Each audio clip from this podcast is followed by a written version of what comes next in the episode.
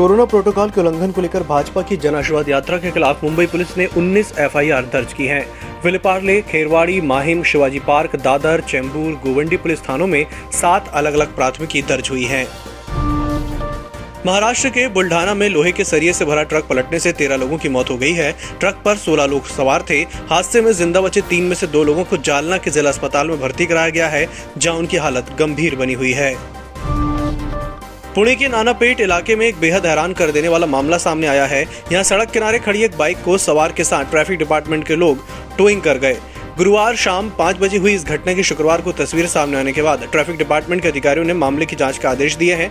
हालाँकि traffic department ने बताया कि बाइक नो पार्किंग जोन में खड़ी थी और टोइंग के दौरान बाइक सवार जानबूझकर उस पर बैठ गया।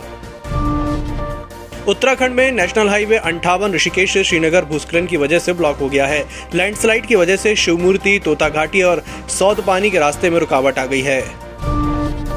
उत्तर प्रदेश के पूर्व मुख्यमंत्री कल्याण सिंह की हालत बिगड़ गई है। लखनऊ के S G P G I M S के director professor R K Dhiman ने बताया कि उनका ब्लड प्रेशर कम हो गया है और उन्हें यूरिन पास करने में दिक्कत आ रही है। उनका डायलिसिस किया जा रहा है। प्रधानमंत्री नरेंद्र मोदी ने गुजरात के सोमनाथ में कई परियोजनाओं की आधारशिला रखी।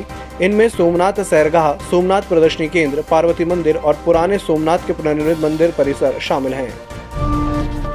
जम्मू कश्मीर के अवंतीपोरा में शुक्रवार को सुरक्षा बलों ने एनकाउंटर में दो आतंकी को मार गिराया। दोनों आतंकी संगठन हिजबुल मुजाहिदीन से जुड़े थे। इनके पास से एक राइफल और एक पिस्तौल बरामद हुई है।